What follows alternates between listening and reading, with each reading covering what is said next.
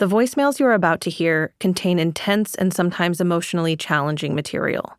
Listeners are encouraged to attend to their own well being in the service of engaging bravely and honestly with these stories. Voices have been pitched and identifiers removed in order to protect the speaker. Welcome to the Left Ear Podcast.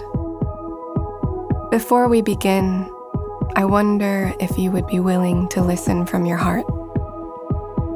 Can you take what you know and believe and represent and gently set it aside? Can you be a neutral and safe place for these voices to be heard? When you listen to a poem, you don't listen with logic, you listen with your entire being. You let it find its place in you. Here, I wonder if you can attempt poetic listening. To the listener, thank you for being here.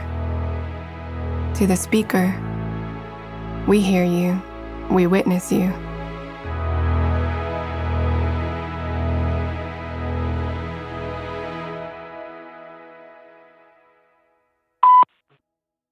Hi, my name is, and I was on lunch at work. My coworker came in on his day off to shop. Um, we did have a sexual relationship, being to cut it off, and I had been avoiding him. And that day that he came into shop, he followed me outside during my lunch and pulled me to a dumpster and raped me. And I reported it to the police and to my employer. My employer botched my investigation with the police. He shared my statement with the rapist my rapist's own statement against me to the police. Because of that, because of my warehouse manager's incompetence, the police case was closed. The rapist went free. I tried to get a restraining order to prevent the to prevent the rapist from retaliating and harassing me and um the judge rejected the restraining order saying, well, you had a sexual relationship and I don't believe you just like the police and we think you're a jilted lover and I'm going to reject the restraining order. So now I live in my apartment shut in and I am seeing two different therapists and the rapist already called the new warehouse that I'm supposed to work at. Um, so yes, so the rapist called the new warehouse that I'm supposed to transfer to and asked if I started yet. And I did report that. But I can't do anything. I don't have enough money to hire a lawyer. I'm looking into getting a lawyer, trying to work with one, but she's, you know, slow going. I mean,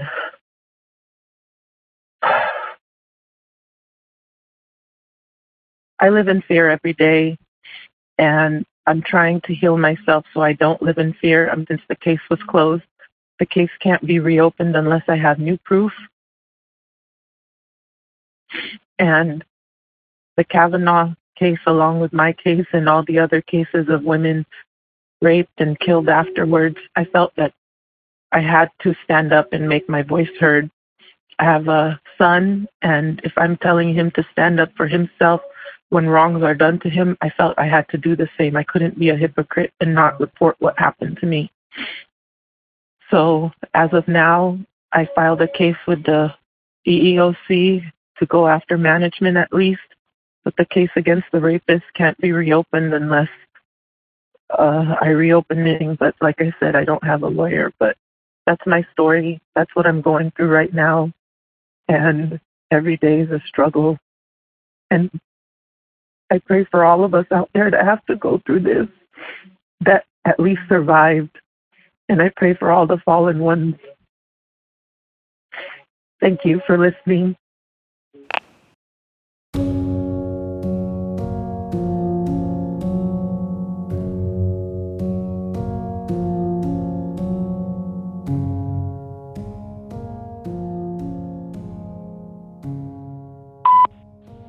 I was molested by my stepfather from age 11 to age 18 when I finally had the courage to confront him and to, to tell my mother.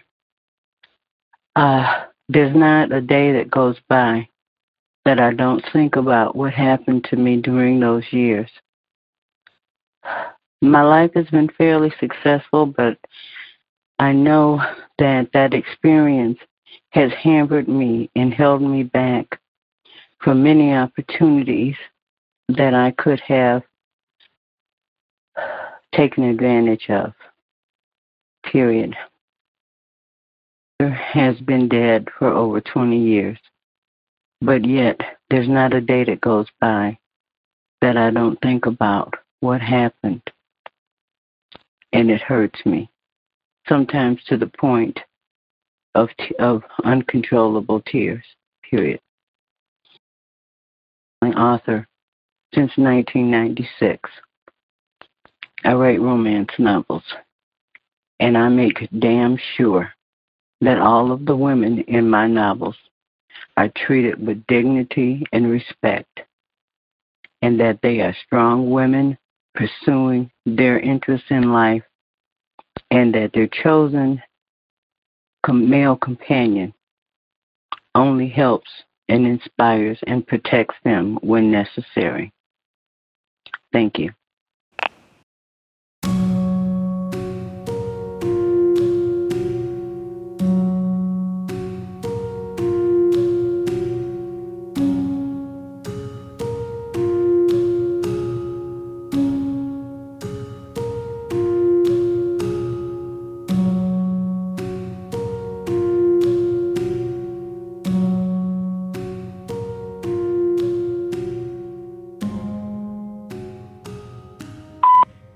Um, we are a bunch of girls from Uruguay, and we were um, sexually harassed by uh, one of the assistants that used to work with us as a supervisor in in our job.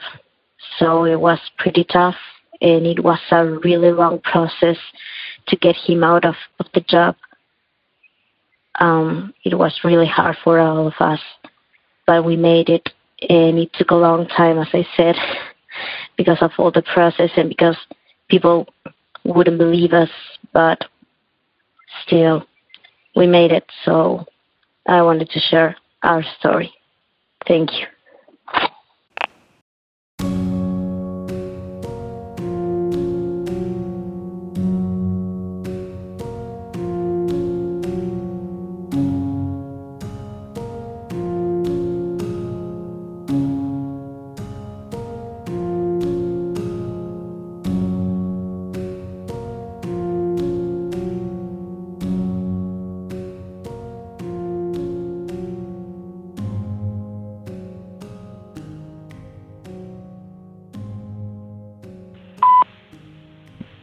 My husband and I got married not long ago.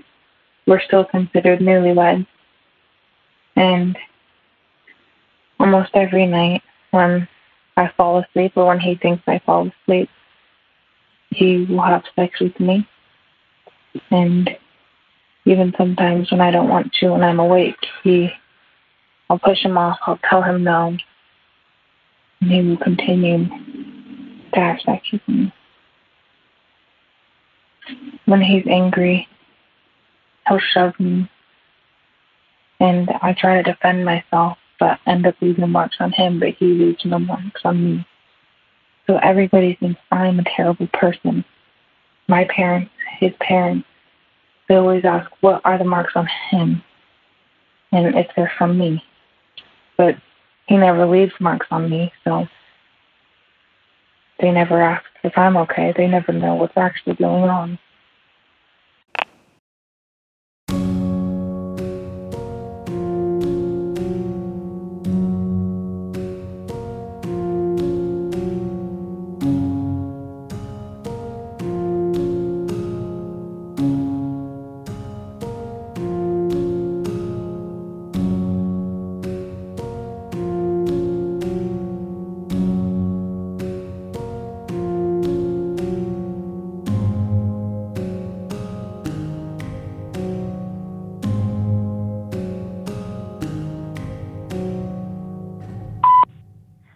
Live in New York for 15 years. When I was getting picked up by a cab going from my work, four in the morning, my shift as a bartender, I was assaulted in the taxi. The guy was a very good looking guy who I was nice to in the car, chatting with him, talking about that he had come to play baseball in the city. When he was dropping me off, he jumped in the back of the car and laid on top of me and assaulted me. I was Swedish. I was in the process of a green card application. I didn't dare to do anything.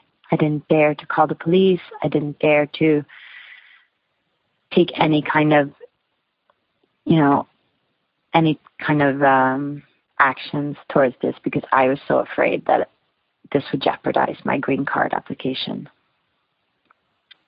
I live with this, and I'm not proud of the fact that I didn't dare to go to the police. And that's my story. Thank you for doing this. This helps. Believe it or not, it helps. Thank you.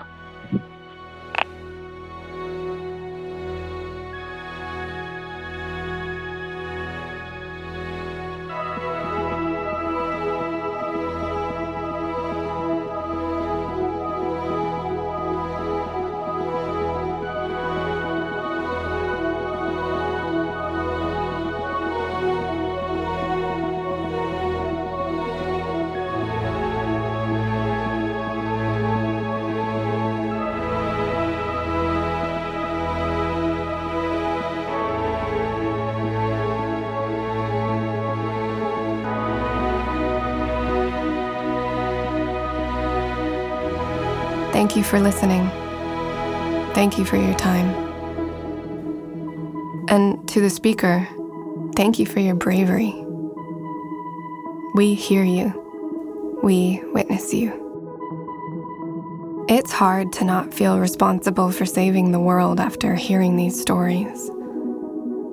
But just by listening with your heart, you save someone even just a little bit.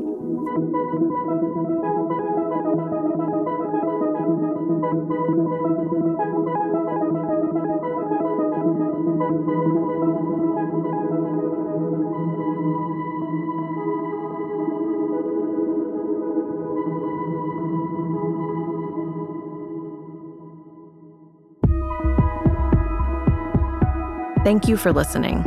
If you or someone you know has a story similar to these, you can find help at the National Sexual Assault Hotline at 1 800 675 HOPE.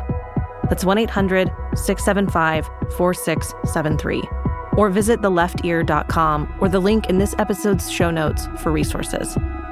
The Left Ear was created by Dakota Johnson and produced by Spoke Media. This is our final episode of season one, but we'll be back with more stories in 2020. We're not finished listening.